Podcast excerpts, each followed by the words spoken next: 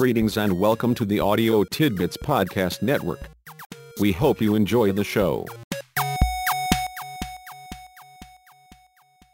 Welcome to Leadership School. If you want the bibliographic info or want to subscribe so you don't miss any sessions of Leadership School, visit garycrow.net. Please enjoy these leadership insights from a renowned leadership expert. Cottrell, David. Monday Morning Motivation 5 Steps to Energize Your Team, Customers, and Profits. New York, Harper Business, 2009. The single greatest influence on your organization's energy is the leader. You are the ultimate energizer. The energy you create can be positive or negative, and that energy is multiplied in the organization because of your impact on every member of your team. Your organizational energy is not the sum of your individuals. It is dependent upon the ratio of energizers to sappers. If you have more sappers than energizers, the energy will be drained, and in fact the energizers may eventually become sappers. As unfortunate as it is, a negative, cynical person has a far greater impact on the energy of the team than a positive person. He or she will deplete far more energy than a positive person will add. Consider the effect on a team if their leader speaks negatively about her boss's decision to change a particular process or policy. Will the members of that team be energized about and supportive of the change? Not likely, because they see leadership chaos above them. On the other hand, when employees see that everyone in their line of leadership is on the same page, they are motivated to get on board also. With respect to your team, are your organization's values actually practiced or merely posted? When conflicts are ignored, tremendous organizational energy is diverted from moving forward to dealing with the conflict. The rule illustrates how a small issue can grow exponentially if left unchecked. The longer it persists, the more difficult and time consuming it is to fix and the more of your organization's energy it will waste. Southwest Airlines mission statement says.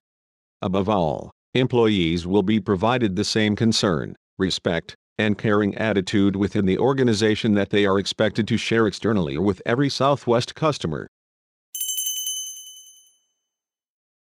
Unfortunately, very few organizations are completely satisfied with their internal communications. No matter how many workshops are conducted, how much emphasis it's given, and how many emails or memos are circulated, organizations rarely have the clear communication channel that they envisioned. However, that's no excuse to stop making an effort. It's important to continue making every effort to enhance your internal communications at every level of your organization. It matters what they hear, not what you say. In your management approach, Celebrate successes by quickly recognizing high performers. Quick, on-the-spot action to recognize the achievements of employees can have a tremendous impact in building loyalty and respect. And although it's a painful task, take decisive action to clear out the underperformers from your organization. The longer they stay, the more energy they drain. Problems do not just go away, Address issues quickly to avoid larger problems later. One of the toughest things for a leader to figure out is, what's the truth? Many times the truth is camouflaged by politics, personal agendas, or even a sincere, intense desire to want something else to be the truth. Honesty, integrity, and transparency are inextricably linked. Your personal integrity is judged every day. The people in your organization judge your integrity not by what they hear you say, but by what they see you do.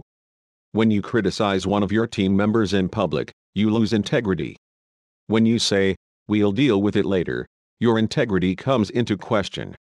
When you show favoritism, choose to not return phone calls, say you're out of the office when you're not, or say that you didn't receive a message when you did you lose trust. Without a doubt, your personal integrity is your most prized possession. Each day, That integrity is tested, and you have an opportunity to prove it or lose it with every decision you make. Business is personal. People commit themselves to other people more than to an organization. If people don't trust the messenger, they won't buy into the message. Leadership begins with the leader's integrity. Without integrity, you can't develop trust. And without trust, nothing else really matters. Trust and honesty are the keys to integrity. People support what they help create. If there is no trust, it doesn't matter what you communicate. The ultimate test of integrity is your follow through.